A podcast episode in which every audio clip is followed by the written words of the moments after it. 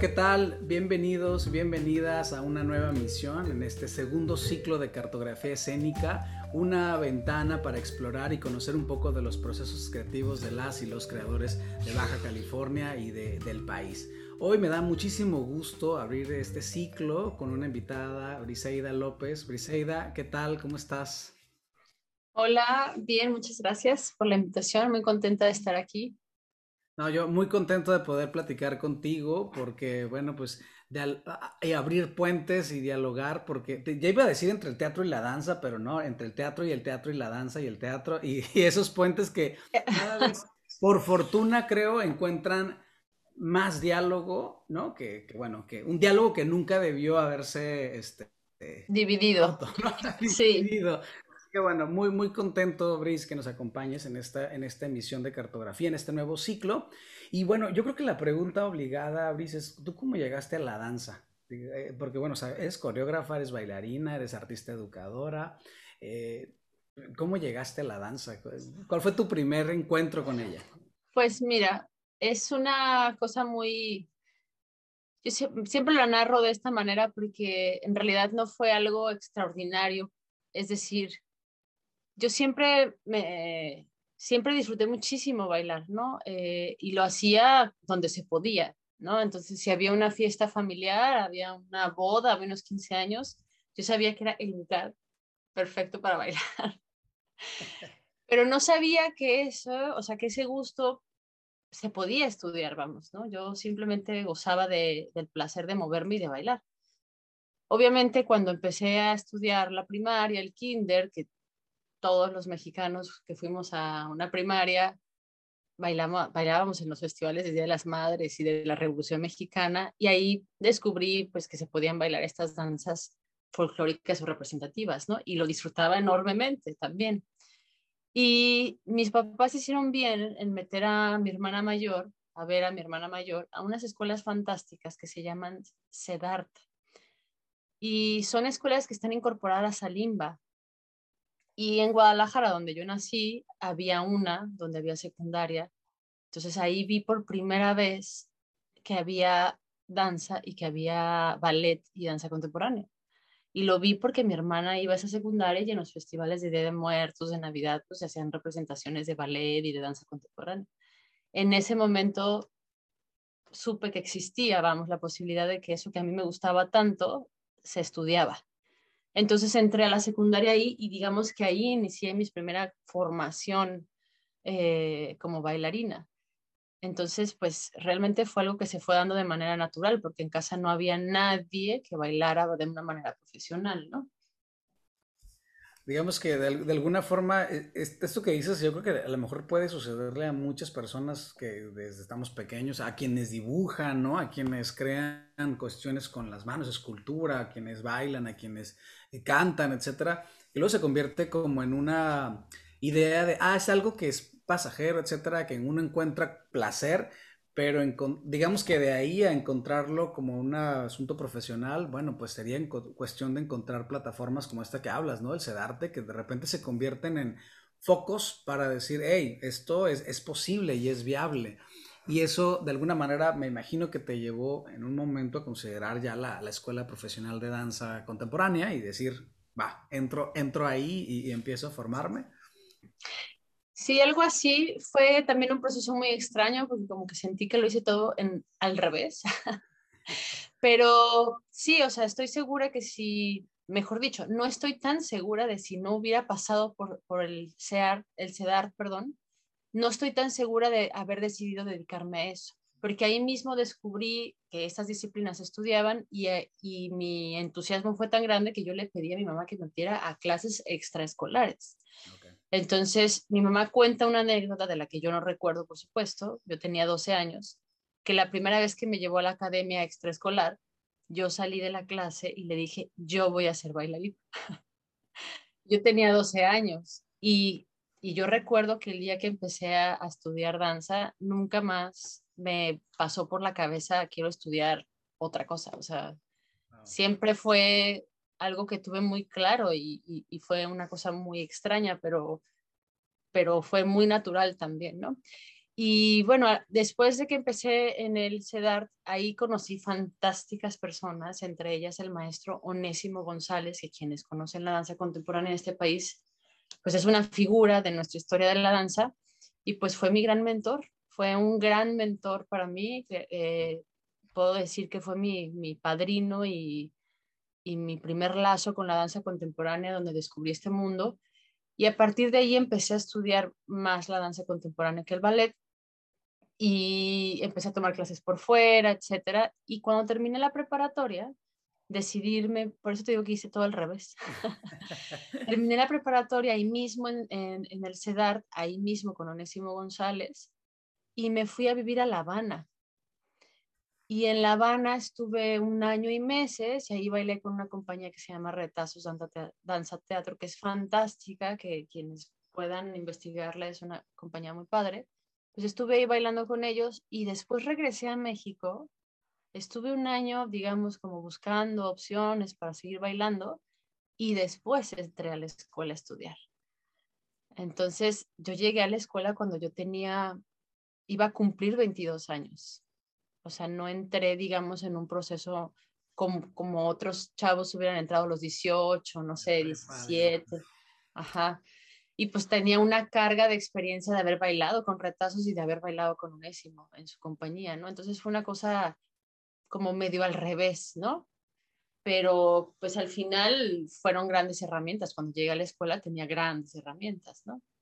Sí, justo eso te iba a preguntar, ¿no? ¿Cómo, cómo, cómo es distinto llegar, digamos, a una escuela de cualquier índole, pero particularmente una escuela de danza, de cualquier otras artes, con una carga de experiencias ya creativas sobre la escena, sobre el, mismo trabajo de ensayo y académico, y abordar la escuela así, que abordarla simplemente como un paso más en una formación profesional, ¿no? Es decir, no sé si tú en ese, digamos ahora la distancia, descubres como qué, tipo de cosas ¿Con qué tipo de cosas ya llegaste a esa escuela? Es decir, de, la experiencia que tuviste en Cuba o con esas experiencias con Onésimo González. Eh, ¿Qué, ¿Qué, te hacen pensar? Que, ¿Con qué llegaste tú a, digamos, a abordar la escuela de danza contemporánea?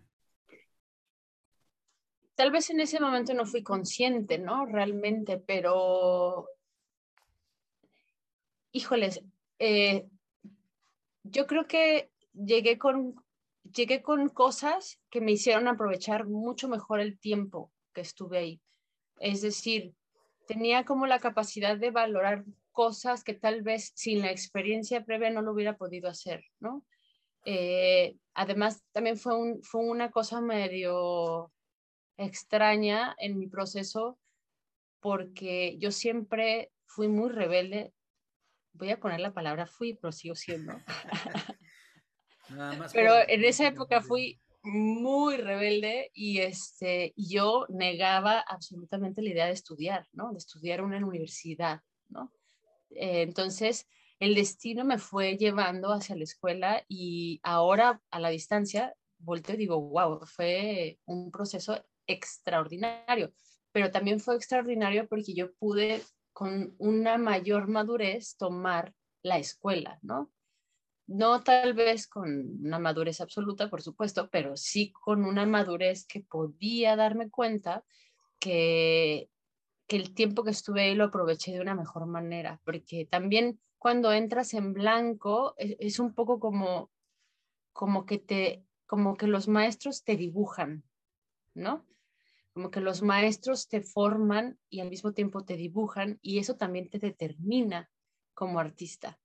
Y yo siento que yo llegué con cierta personalidad que yo había determinado por mi experiencia y no era, no era totalmente un lienzo en blanco, y esa era de las contradicciones que a mí me causaban la idea de no quiero estudiar, porque no quiero que alguien me forme como ellos quieren que sea. Y ahí entraba mi rebeldía de estudiar, ¿no? O sea, yo, como que yo tenía la idea de que yo quería mi personalidad y no la personalidad y el sello de una escuela. Por eso te digo que también lo tomé con mayor madurez, porque pude llegar con esto, que no estaba en blanco, tenía experiencias, tenía una personalidad un, poco, un poquito más definida, pero al mismo tiempo permití, obviamente, que, que también mis maestros me, me guiaran, ¿no? Y aprendí un montón, ¿no? O sea, yo agradezco muchísimo haber pasado por esa escuela y cuando tengo que hablar de esa escuela, considero que es la mejor escuela del mundo, ¿no? Claro, es, decir, te permitió dialogar entre tu propia, tal vez, experiencia, filosofía artística que habías estado construyendo y con la filosofía seguramente académica que ofrece la universidad, ¿no? Que me parece que es al final del día las universidades tendrían que ser eso, ¿no? Como un espacio donde cada quien encuentra su filosofía de trabajo y no donde, como dices, ponen el sello de salió de aquí y se nota por tales cosas, ¿no? Que tiene que ver no necesariamente con cuestiones de técnicas y tal, sino de, filosofía artística, ¿no? Porque al final, si no, pues las universidades se convierten en unas eh, como plataformas para egresar gente igualita y bueno, no, nos funciona tanto así el mundo del arte. Oye, ¿cómo, cómo, cómo haces ese puente? Digo, has desarrollado tu trabajo creativo pues en diferentes lugares, ¿no? Bueno, ya nos hablaste de toda esa etapa y, una buena parte también de tu trabajo creativo lo has desarrollado en Baja California, ¿no? Específicamente Tijuana y bueno, de aquí se te has movido a, a diversas geografías, pero ¿cómo ¿Cómo, cómo, encuentras este, este llegar a esta frontera, a esta región? Este, ¿Cómo fue ese diálogo con todo esto que venías cargando y encontrarte con una Tijuana, con una Baja California eh, así, como, somos? Honestamente fue muy gratificante, o sea, eh, yo venía de Mazatlán, pero yo soy tapatía y, soy tapatía de hijas sinaloenses, ¿no? De padres sinaloenses, perdón. Eh, entonces, como que un híbrido muy extraño. Y cuando llego a, a, Tijuana, de las cosas que me sorprendieron fue, pues que era una ciudad pequeña, si la comparo con Guadalajara, eh, y me sorprendió la cantidad de cosas que sucedían hablando del mundo artístico, no nada más en la danza, y me sorprendía que eran como distintas esferas, es decir, que había cosas muy underground, que había cosas muy performáticas, que había cosas muy formales que tenían que ver con institucional, pero había una gran cantidad de cosas, ¿no? Y de, y de personalidades y de estéticas y de filosofías, y eso me sorprendió muchísimo, me sorprendió muchísimo porque obviamente mi primera impresión así, la primera impresión que tuve de la ciudad fue, Dios mío, ¿qué hice? ¿En qué momento decidí venirme aquí? ¿no? no es, y no esperaba encontrarme con todo esto, ¿no? No esperaba encontrarme con una Lula Lewis, no esperaba encontrarme con, un, con esta historia de Ricardo Peralte, todo lo que dejó, no esperaba encontrarme con todas esas historias de Paralelo 32, con Gina Isaac en San Diego y, Mexicali, no esperaba encontrarme con Minuel Batarte, con Gregorio Coral, o sea, no esperaba tanto, la verdad pensé que venía un lugar mucho más eh, desierto, ¿no? En ese sentido. Y, y pues cuando llegamos aquí, que, que, yo llegué por invitación de Lux Boreal, este, pues realmente nosotros éramos, éramos nada, digamos, estábamos creando la identidad de Lux Boreal, ¿no? Y fue muy gratificante saber que había tanta gente haciendo cosas y obviamente fue también como, güey, bueno, aquí podemos hacer un montón de cosas y entonces empezamos a hacerlas, ¿no? Pero así fue, la verdad me sorprendió y, y la verdad me sigue sorprendiendo. O sea, a pesar de que yo vivo aquí ya hace muchísimos años, no es un lugar que me deja de sorprender. Y hay mucha gente que me pregunta, ¿y no te regresarías a Guadalajara o no te irías a tal lugar? O... Honestamente no tengo esa inquietud. Me encanta, me encanta el espíritu de lo que pasa aquí en el, térmico, en término escénico me, me, gusta mucho y me parece que es una plataforma perfecta, ¿no? Me parece que es un lugar perfecto para estar yendo y viniendo tanto al país como al extranjero. Y esta etapa después de tu llegada, hablas de, ¿no? Estamos hablando del que 2004, ¿no? La llegada Lux Boreal, Diegas Tijuana, empiezan a generar todo un movimiento también alrededor de, de, la danza y que se une a lo mejor a todo lo que ya estaba ocurriendo. Este, todo este camino, digamos, eh, de llegar a Tijuana, recorriste un trabajo como bailarina, como coreógrafa y como artista docente. ¿Lo fuiste encontrando? ¿Fue en etapas? ¿Se fue dando de manera entrelazada? Digo, lo pregunto porque muchas veces eh, tal vez muchas creadoras o creadores, ¿no? Pasan por etapas de, no, yo soy actor y luego la vida me llevó a dirigir, ¿no? O, ¿no? De la dirección, etcétera. ¿Tú cómo, cómo, cómo encontraste, descubriste o te inventaste este, estos encuentros entre estos distintos roles dentro de la danza? Mm, pues también fue de manera natural. La verdad, yo no soy... Eh, no soy una persona que se cuestiona demasiado las cosas, no sé si es una virtud o una, una debilidad. Yo la veo como una virtud, la verdad, o sea, no soy una persona que se cuestiona demasiado las cosas. Entonces, trabajar con Lux Boreal me daba todas esas oportunidades. Entonces, me daba las oportunidades de crear desde el, desde el lugar del artista escénico, o sea, del intérprete, creador, pero también me daba la oportunidad de ser creadora, coreógrafa. Entonces, y es, una, es algo que yo hago desde el, desde el CEDART. Desde el CEDAR yo hacía coreografía. De hecho, en CEDAR tuvimos un grupo entre mi hermana Salia y otras compañeras, tuvimos un grupo que nombramos ALUD. Hicimos giras por otros CEDARTs de, de la República, ¿no? Desde ahí empezó mi, mi, gusto por la coreografía. Me encanta trabajar, eh, crear desde el lado coreográfico y lo hago también desde la secundaria en Lux Boreal, digamos, lo hacía muy de repente, a veces sí, a veces mucho, a veces poco, porque pues también determinaba el trabajo de, éramos muchos, ¿no? Los que también teníamos intereses coreográficos y trabajábamos con otros coreógrafos, ¿no?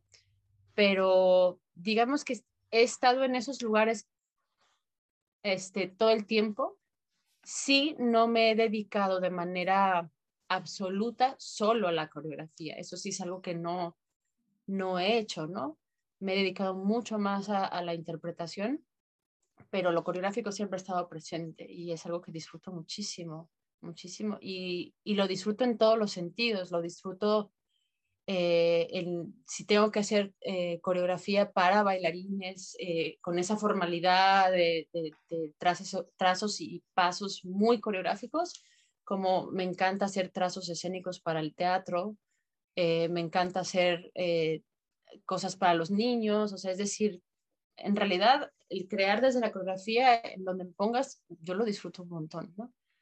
Es decir, de alguna manera se ha convertido como en un, siempre en un espacio abierto para, en el vaivén entre la interpretación y la coreografía, no, no como necesariamente de hechos separados, ¿no? Que muchas veces sí.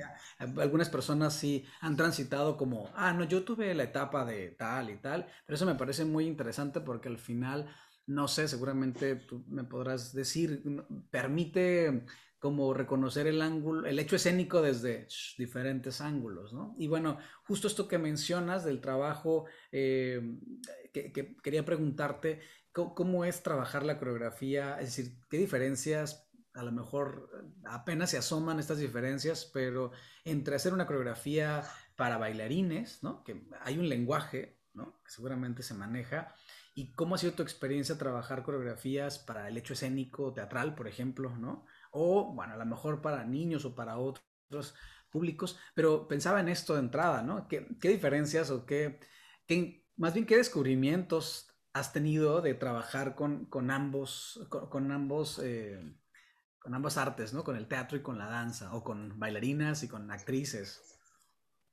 Pues mira, con los bailarines, eh, digamos que lo que disfruto es que pues son cuerpos que físicamente están entrenados para ciertas destrezas, ¿no? Eh, y entonces sabes que tienes esas posibilidades y desde esas posibilidades, pues te puedes imaginar eh, cualquier cosa. Para mí también tiene sus limitantes porque la coreografía eh, normalmente se ve eso, como, como trazos escénicos, como, la, como el movimiento diseñado para cierta música, ¿no? Pero pocas veces los coreógrafos trabajan eh, temáticas o historias o no sé, es mucho más abstracto, eh, por lo menos en la danza contemporánea. Y yo lo disfruto un montón y me gusta un montón, y, pero sí es completamente otro mundo, pues, ¿no? No hay, no hay, un, no hay una, no, no te metes a trabajar en un tema y tú saber cómo los bailarines como intérpretes pueden desarrollar ciertos personajes. A menos que sí trabajes cosas como el ballet, ¿no? Que en el ballet sí tienes personajes súper claros y entonces cada personaje tiene un rol muy específico y una particularidad en su interpretación. Pero en la danza contemporánea casi, casi que no, ¿no? Sí lo hacen muchos coreógrafos, pero casi, casi no es común se va mucho más al, movimiento, a lo que puedes hacer con el movimiento y con el trazo espacial, qué diseños puedes hacer en el espacio con esos cuerpos en movimiento, ¿no? Cuando me enfrento a lo, al teatro, o sea, como a, crear para el teatro, bueno, una es que son cuerpos que tienen un entrenamiento físico completamente distinto y que no, y que no todos los actores tienen entrenamiento físico. Unos sí y otros no, ¿no? Ahí lo que me, resultó súper atractivo es cómo mover cuerpos sin ese entrenamiento. Y a lo mejor para otras personas dirían, ay, no, qué, horror, no puede hacer esto, porque, porque pensar, o sea, yo del día uno supe, no puedes pensar hacer coreografía porque son actores, ¿no? Entonces los actores tienen otro entrenamiento físico. Y entonces empecé a darme cuenta que su entrenamiento físico tenía esas particularidades y dije, eso es lo que tengo que hacer, con eso tengo que trabajar, ¿no? Es como, lo puedo traducir en la cocina, tengo cuatro zanahorias y un tarro de, de crema, pues puedo hacer una crema de zanahoria, pero no voy a imaginarme hacer un budín de zanahoria porque no tengo la harina ni, ¿no? Y entonces a mí eso me resultó fantástico, porque era, ¿cómo voy a hacer que estos cuerpos se muevan con lo que, con lo que saben hacer, ¿no? Eh, y bueno, y aquí entraron otras cosas, ¿no? Que hay una dramaturgia muy clara y que hay escenas pautadas y que en esta escena la atmósfera es determinada por tal cosa eh, y que entran elementos escenográficos, que en la danza contemporánea casi no hay escenografía, entonces ¿Cómo haces para que esto tenga sentido, no? Y la verdad ha sido un proceso que yo he disfrutado mucho, pero que tampoco ha sido fácil. Es decir, eh, de repente volteo un poco atrás, porque esto no es hace mucho tiempo, son tres, cuatro años, no sé. Este, y claro, mis primeras cosas eran como muy coreográficas, ¿no? Porque de ahí venía, ¿no? Del movimiento. Pero ahora he empezado a observar un poco más esos trabajos que ya se quedaron un poco en el pasado y he, empezado a experimentar desde otros lugares. Y entonces me da la sensación que he trabajado mucho el cuerpo como, como desde lo que el humano puede hacer y no pensarlo como bailarín o como actor o como actriz, sino son cuerpos, ¿no? Son cuerpos de personas y estas personas se pueden mover, todos nos podemos mover. Y eso, eso, por ejemplo, ha sido un descubrimiento para mí, ¿no? Este, verlos así. Voy a mover un cuerpo humano, no voy a mover un actor, una bailarina, una actriz. Eso ha sido un descubrimiento muy, muy sabroso. Y que me imagino que además es un descubrimiento que te permite como afianzar un punto de partida, ¿no? Un poco más claro, para no ponerle etiquetas como esto que dices, ¿no? De, ah, es un, es un cuerpo de bailarina o de bailarín o de actriz o de actor, sino es un, es un cuerpo que tiene la posibilidad de moverse y, cómo se mueve, ¿no? Eso me parece que es, e, es algo que, como dices, yo creo que es un asunto de, lo, abordaste desde el reto creativo y no desde, la, no desde el obstáculo, ¿no? Porque creo que mucha gente podría haber dicho pausa, ¿no? Que creo que ahí es donde, no sé si coincidirás, pero ahí es donde creo que las artes empiezan a, cortarse cuando dicen, eso no me pertenece, ¿no? No, no, no está en mi ámbito. Y creo que muchas veces lo que escondemos es un temor a, enfrentarnos al reto y decir, bueno, descubres otros puntos de partida para crear, ¿no? Y, eso al final nos mantiene con una llama muy viva de, creación, ¿no? Me, da esa sensación que al encontrar un punto de partida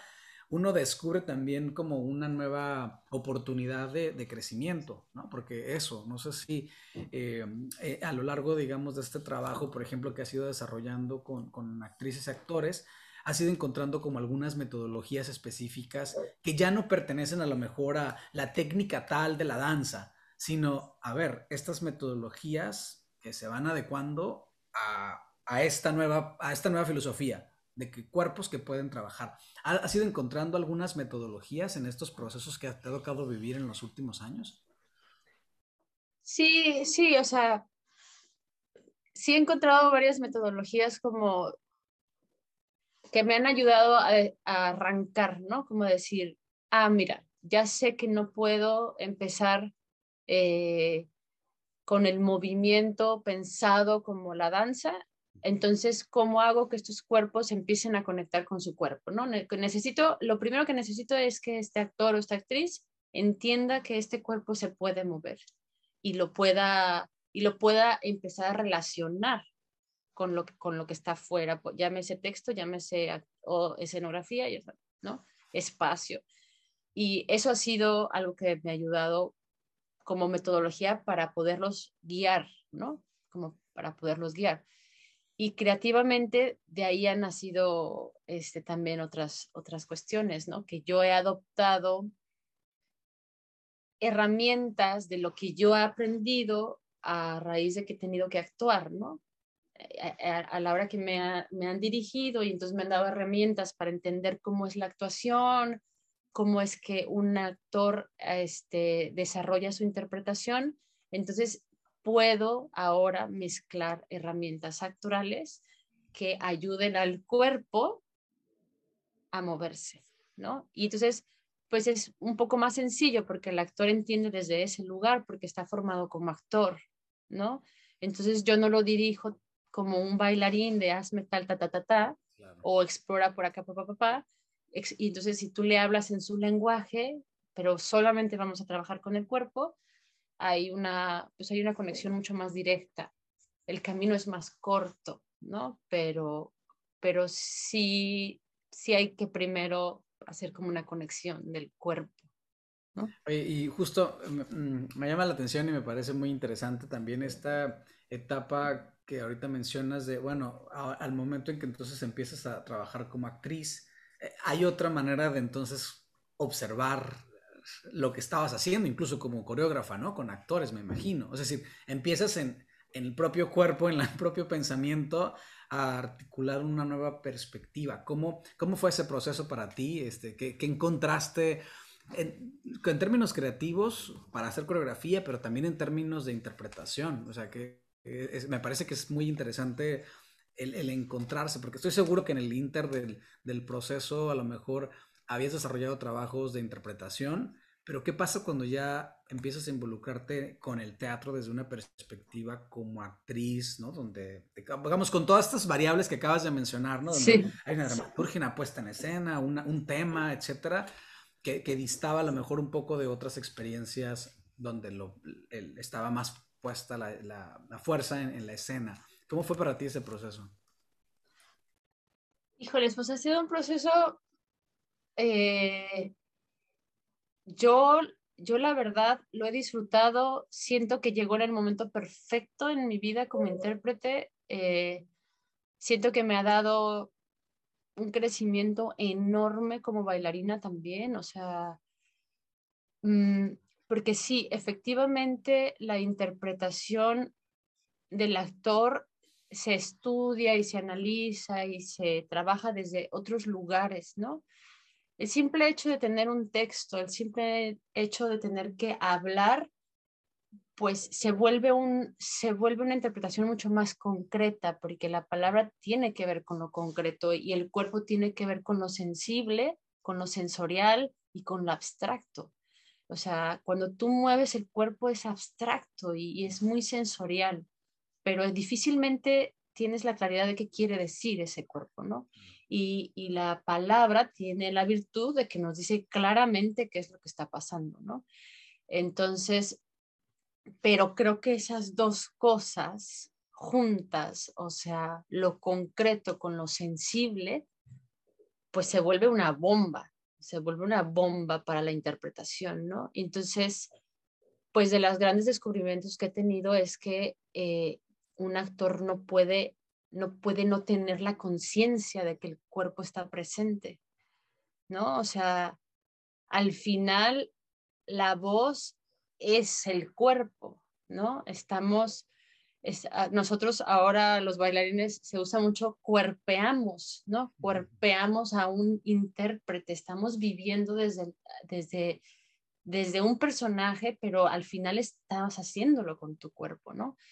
Eh, entonces, al principio obviamente tenía como unas discusiones internas así que iban y venían, como de, a ver, este, sí, pero si me voy, si me genero la imagen de lo que me está pidiendo el director, pero si yo siento esto y como que no entendía cómo, cómo poderlos amalgamar, pero poco a poco ha sido eso, justo, meterlos en la misma olla y decir, bueno, los vamos a usar. Y hay muchos momentos en los que yo recurro principalmente a mi, a mi entrenamiento como bailarina, mi formación como bailarina, y, y, y también recurro a lo actoral. Ahí me cuesta más trabajo, por supuesto, porque no es algo que tengo años estudiando, pero al final ha sido un proceso que, como tú hace rato lo decías, ¿en qué momento, en qué momento nos dividimos? ¿En qué momento nos dividimos? Me parece que, me parece que tanto para un actor es importante esto que mencionaba de no puedes, no puedes ser un actor sin la conciencia del cuerpo y no puedes ser un bailarín sin la conciencia de la estructura que te da el teatro, de, de, lo concreto, del estudiar una escena, del estudiar un personaje, del estudiar lo que estamos queriendo decir, ¿no? Entonces, eh, me parece que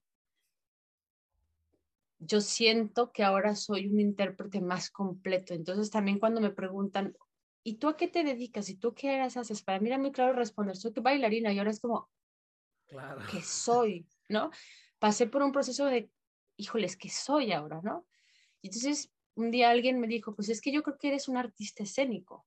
Y yo, ah, claro, eso soy. O sea, como que, y entonces ahora siento que puedo ser mucho más plural como intérprete y como creadora, porque, porque tengo otros elementos con los que puedo jugar.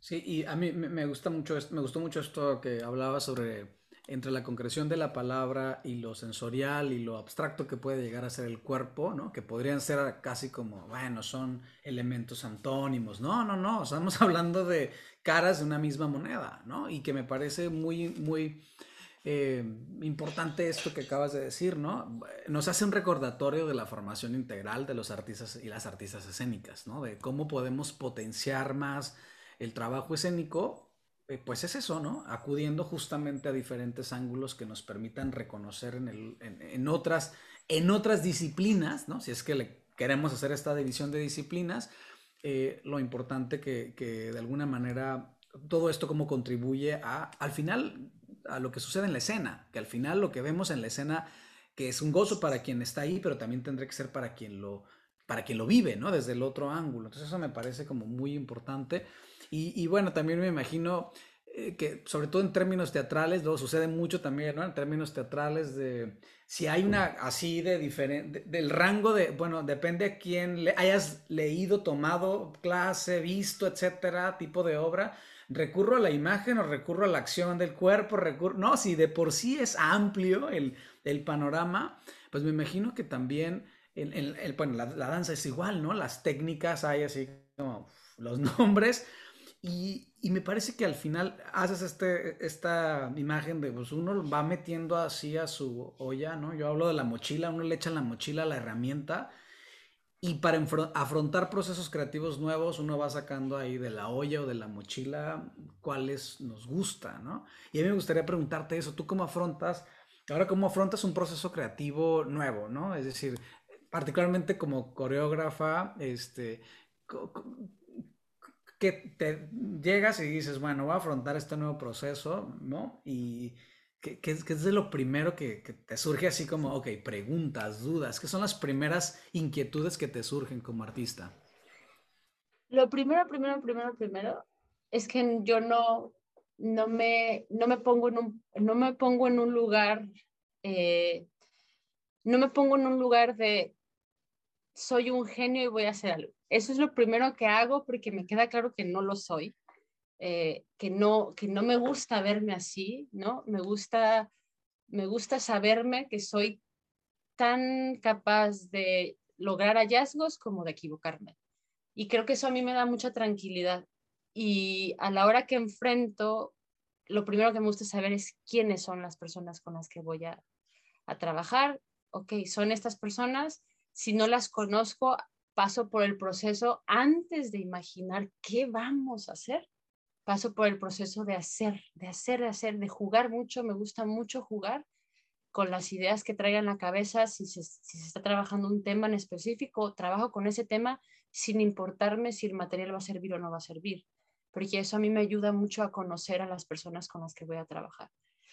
Después de pasar por ese proceso, eh, yo generalmente lo veo en un juego, pero en un juego, hablando como en este juego de, como de no me importa, ¿no? No, en un juego como de, esto tiene que ser divertido, Incluso si lo que estamos haciendo es dramático, tiene que ser divertido el proceso, tiene que ver, tiene que ver este placer por el descubrimiento, el placer en el que si yo pregunto, tú preguntas, ahí en esa pregunta exploramos y puede ser que el hallazgo lo encuentre el, el intérprete lo encuentre yo. Y en realidad da igual si fue el director o, el intérprete quien encontró eso. Lo importante es que estamos en este proceso de laboratorio y, las mismas preguntas y las mismas dudas nos van ofreciendo espacios para la exploración y para la indagación y ahí vamos encontrando respuestas. A mí me gusta mucho más trabajar así que pensar las cosas como algo concreto, ¿no? Porque creo, creo que lo más que a mí me gusta de ser artista, creadora e intérprete es que siempre hay una posibilidad incluso dentro de algo concreto como puede ser un texto. Incluso ahí hay muchas posibilidades, porque incluso puedes distorsionar el tiempo del texto, incluso puedes cambiar la historia al revés, es decir, siempre hay una posibilidad. Entonces, me gusta llegar con ideas, decir, vamos a hablar de este tema, o, o tienes dos personajes nada más, y este personaje hace esto y esto otro. Entonces, a partir de ahí, mi mundo se abre. No me gusta pensarlo como algo muy estructurado. Soy, mm, no soy una persona, hay muchas personas que yo admiro mucho que son capaces de casi eh, llegar con, con, con ABC, voy a hacer, voy a hacer, voy a hacer.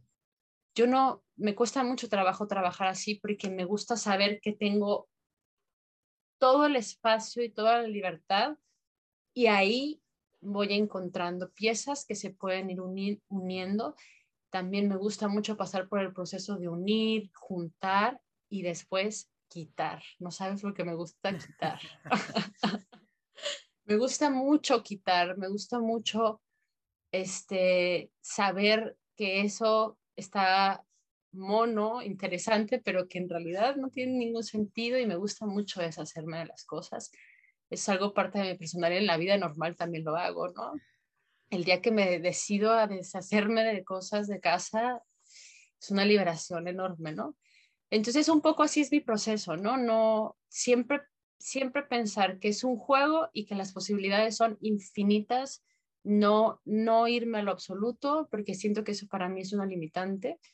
Eh, y también ser muy observadora con lo que están proponiendo los intérpretes, porque al final eh, el, tipo, el tipo de creación con la que me he enfrentado hasta ahora, el intérprete tiene mucho, mucho trabajo también de creación, ¿no? O sea, no es un trabajo absoluto. También por eso no me gusta pensarme como que yo soy esta persona que llega con una gran idea maravillosa y después, pues no, no lo soy.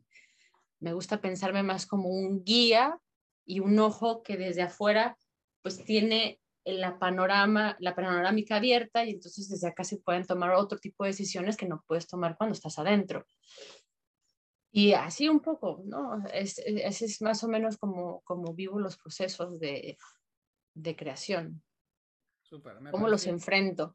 pues este es muy padre, justo en, en, en, estos diálogos dentro de cartografía, hacer ecos de estos encuentros y, a mí me gusta mucho eh, escucharte, escuchar a, quienes con quienes he tenido la oportunidad de conversar, porque encontrar estos ecos de, ah, mira, ¿no? Esto eh, se coinciden, oh, esto es diferente, etcétera, me parece que enriquecen mucho la manera de repensar siempre las metodologías y los procesos, ¿no? Porque hay algo que me, me gustó mucho de una frase que dijiste hace rato, ¿no? Las metodologías te permiten arrancar procesos, pero las metodologías no son las recetas, ¿no? Eso, las metodologías hay que entenderlas como puntos de partida que solo se van a, van a tener efectividad si, se desarrollan en espacios abiertos, libres, como dices, ¿no? Donde lo concreto llegará, porque bueno, debe llegar, ¿no? Pero, pero pensarlo así y esto que mencionas del, hacer y hacer y hacer y luego vamos encontrándole, a mí me gusta mucho esto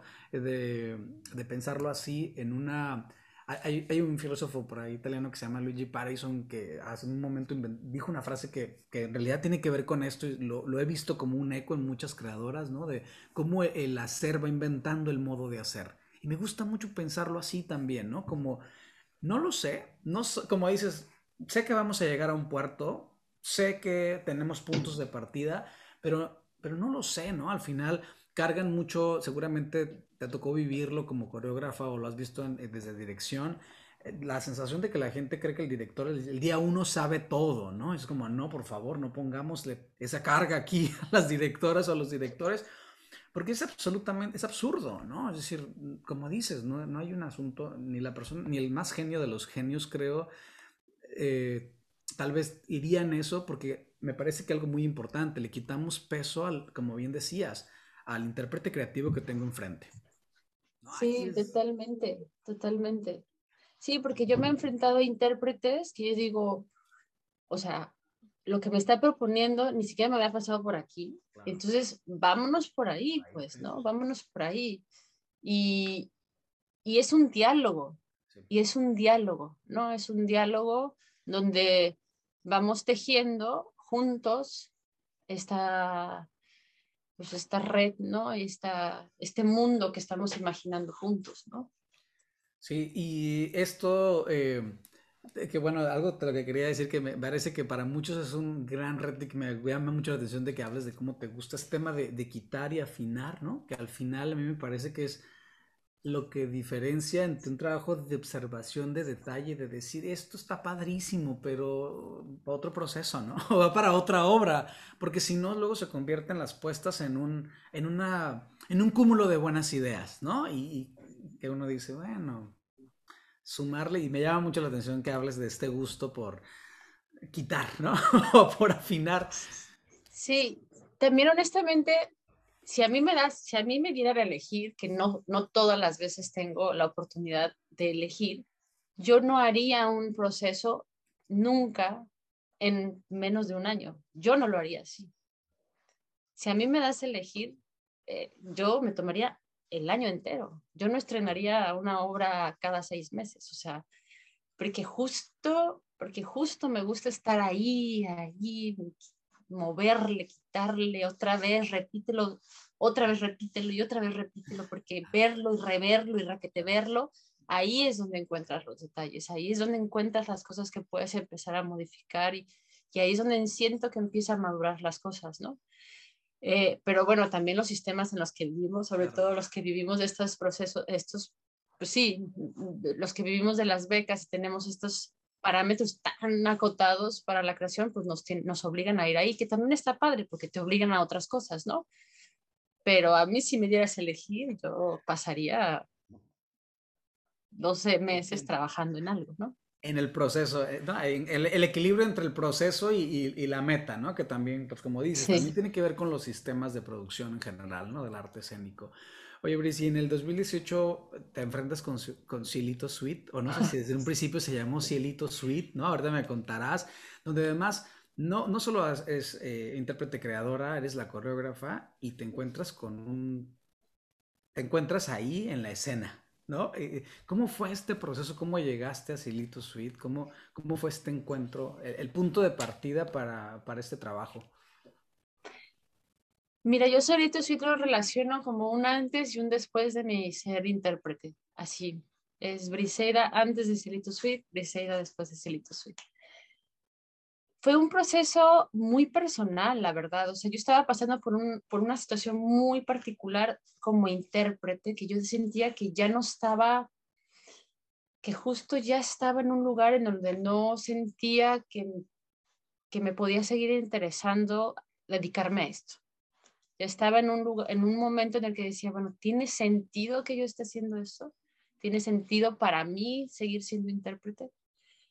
Eh, y bueno, tiempo antes del 2018 Gilberto me había invitado a dar una especie de taller con Teatro en el Incendio y ahí trabajé con ellos una semana.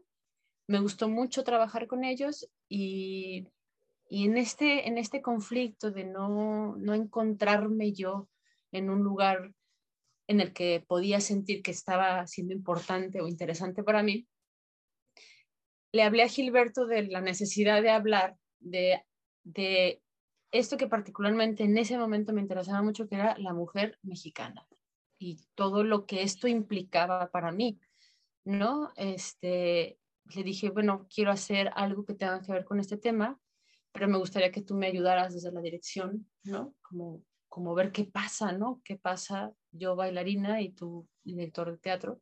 ¿Qué podemos hacer? Y me dijo, me encanta, hay que hacerlo. Y entonces empezamos con un proyecto porque había una convocatoria para un concurso de danza y teníamos que hacer algo, un extracto de 15 minutos. Pues nos pusimos a trabajar, lo hicimos, lo mandamos y no quedamos. Pero cuando hicimos la grabación para mandarlo, eh, me dijo, oye, esto está padrísimo, pero como que da para más, ¿no? O sea, como que no nada más 15 minutos. Y entonces le dije, pues hay que darle, hay que darle hasta donde nos lleve, ¿no? Y yo creo que para los dos fue pues fue como un mundo desconocido, o sea, como que él estaba trabajando con una bailarina y decía, ¿qué podemos hacer con ella? Y yo estaba trabajando con un director de teatro que me decía, vas a hablar. Y yo decía, chans, ¿no? ¿Cómo voy a hablar? Las bailarinas no hablamos. es decir, yo creo que fue, fue justo como, como cuando vas pasando por la calle y volteas y te topas de frente con algo y no lo puedes evitar ya estábamos ahí y, y, fue, fue muy mágico porque yo creo que ni Gilberto ni yo nos cuestionábamos qué estábamos haciendo, o sea, y cuando terminamos, al final, cuando ya estábamos a punto de estrenar, decíamos, ¿y esto qué es? ¿No? O sea, ¿cómo, cómo, cómo lo ponemos? Porque nos preguntaban, ¿no? Puesta en escena este, de danza o de teatro. Y entonces Gilberto y yo, ching, ¿esto qué es? ¿No? Y entonces pues no, no, lo podíamos nombrar, ¿no? ¿no? Hasta la fecha no lo, nunca, nunca logramos nombrarlo. Decidimos que era una puesta en escena sin títulos, ¿no? Y, y, fue así, pues fue como, un, como una casualidad de que los dos seguramente estábamos buscando algo que nos diera un nuevo hilo para seguir tejiendo lo que los dos veníamos tejiendo. Y fue un complemento para los dos, o sea, para mí fue un complemento saber que lo que yo estaba acostumbrada a hacer como bailarina se podía complementar con otros elementos escénicos. Y para él también fue muy interesante tener un cuerpo que se movía, que se movía mucho, ¿no? O sea, que podía hacer corporalmente muchas cosas, ¿no? Y creo que por eso es tan híbrida y tan loca y tan irreverente la, la pieza, ¿no? Sumado a que, a que el tema nos importaba a los dos, que también eso fue algo que le dio mucha fuerza desde mi punto de vista, pues, ¿no? Era, era un tema que nos, que nos movía a los dos en ese momento. Y, y nada, o sea, pues fue mi primera experiencia con, con el teatro y, fue una cosa que, como te digo, hasta la fecha no puedo nombrar. Me parece muy, muy, interesante esto que dices de, de, de, dónde surgía, ¿no? De surgía de una necesidad, de que después se convirtió en un tema en común con otro artista y que entonces esa necesidad, que al principio a lo mejor era inquietud, empezó a generar otra inquietud y otro diálogo y que también habla de una generosidad por descubrir, ¿no? Porque luego muchas veces creo que eso puede ser un gran reto para muchas eh, creadoras o creadores de decir, no, son caminos este, desconocidos, ¿no? Y al contrario, cuando hay una generosidad de decir, le avanzamos a ver qué sucede, al final de ahí uno va, vamos, la historia del arte se cuenta a partir de eso, ¿no? De las necesidades de la curiosidad por redescubrir otras cosas. Y entonces me parece que eso es como muy, muy interesante. Y ese fue entonces el primer, digamos, encuentro eh, con el teatro, es, digamos, de una manera más específica, fuerte. ¿Consideras tú que ese podría ser como ese primer encuentro? Porque, digo, de ahí tuviste, has tenido como otras, ya, ¿no? Se empezó a consolidar incluso esta relación de, de colaboración, de trabajo y de diálogo creativo, pero ¿qué tenía de especial, digamos, a lo mejor Cielito Suite? ¿Sería lo personal? ¿Sería el proceso creativo que te retó? ¿O lo mismo, o lo mismo desconocido del proceso eh, hacia dónde que hace distinto a Cielito Suite, por ejemplo, ¿no? escénicamente hablando? Híjoles. Pues mira, yo lo desconocido me parece que es como algo que a mí siempre me llama la atención y puede ser que ese mundo desconocido me estaba como, como abriendo, abriendo cosas de mi intérprete que no sabía que podía explotar, ¿no? Eh, pero también hablando, digamos, desde la creación, creo que también me, me fue muy atractivo porque estaba en ese, en ese proceso, que ya lo habíamos hablado, como cómo la danza solamente tiene este diálogo desde lo abstracto, que solamente tiene este diálogo como de, de, la forma y del movimiento. No toda la danza, pero es, es, digamos, una gran mayoría de la danza contemporánea solamente trabaja con esos elementos. Y entonces yo sentía que algo, que había algo que era posible y que no sabía qué era, ¿no? Digamos. Lo podía ver en, podemos poner muchísimos ejemplos, ¿no? El más fácil es Pina Bausch, ¿no? Que había, que hay elementos del teatro y de la danza y de un montón de, de disciplinas entrecruzadas, pero yo sentía que para mí, Briseda, como intérprete y como creadora, algo estaba pasando que no había, yo no encontraba ese diálogo. Entonces, creo que yo le pude dar mucho a esa puesta en escena porque yo estaba en ese conflicto y esta, y esta apertura de Gilberto de dirigir una bailarina y de la bailarina ser dirigida por un director de teatro y no por un coreógrafo que no sabe mover un cuerpo en el espacio, digamos, este, pues estábamos, estábamos como dialogando en, en pantanos desconocidos, ¿no? Y, entonces era un descubrir y descubrir de, de los dos lados. Yo, él descubría, yo descubría, él, él, reconocía, yo reconocía, tomábamos. Y creo que eso fue lo que le dio esa forma y esa fuerza, pues, ¿no? Eh, no lo podría describir de otra manera, o sea, no, porque tan, no, para mí no fue algo que estaba claro y dicho, fue algo que se fue así, oh, ahora esto, oh, ahora esto, ¿no? Y, y, en el camino pasaron muchas cosas también, ¿no? Que, que, le ayudaron. Incluso, por ejemplo, yo me rompí el pie a punto de estrenar la obra. Incluso eso fue gran, una, gran, una gran cosa que le dio porque pudimos pausar un montón de tiempo y cuando lo retomamos, cuando yo me recuperé, como que esto había hervido en una olla y se había cuajado y entonces cuando llegué pudimos afinar otras cosas que, que siento que funcionaban mejor que como, había, como las habíamos planteado en un principio, ¿no? Y entonces, pues ahí me quedó clarísimo que el diálogo entre las disciplinas tenía que estar presente, porque hay, hay códigos de las dos disciplinas que, que fortalecen la escena, que eh, clarifican, que unifican, que contradicen y, lo vuelve mucho más atractivo también para todo el mundo, para el que interpreta, para el que la dirige, para quien la ve. ¿No? Y porque me parece que de alguna manera, o sea, justo con esto que me acabas de decir, termina siendo como el ejemplo más claro del todo lo que habíamos hablado hace rato, ¿no? De, de, toda esta metodología, manera de los encuentros.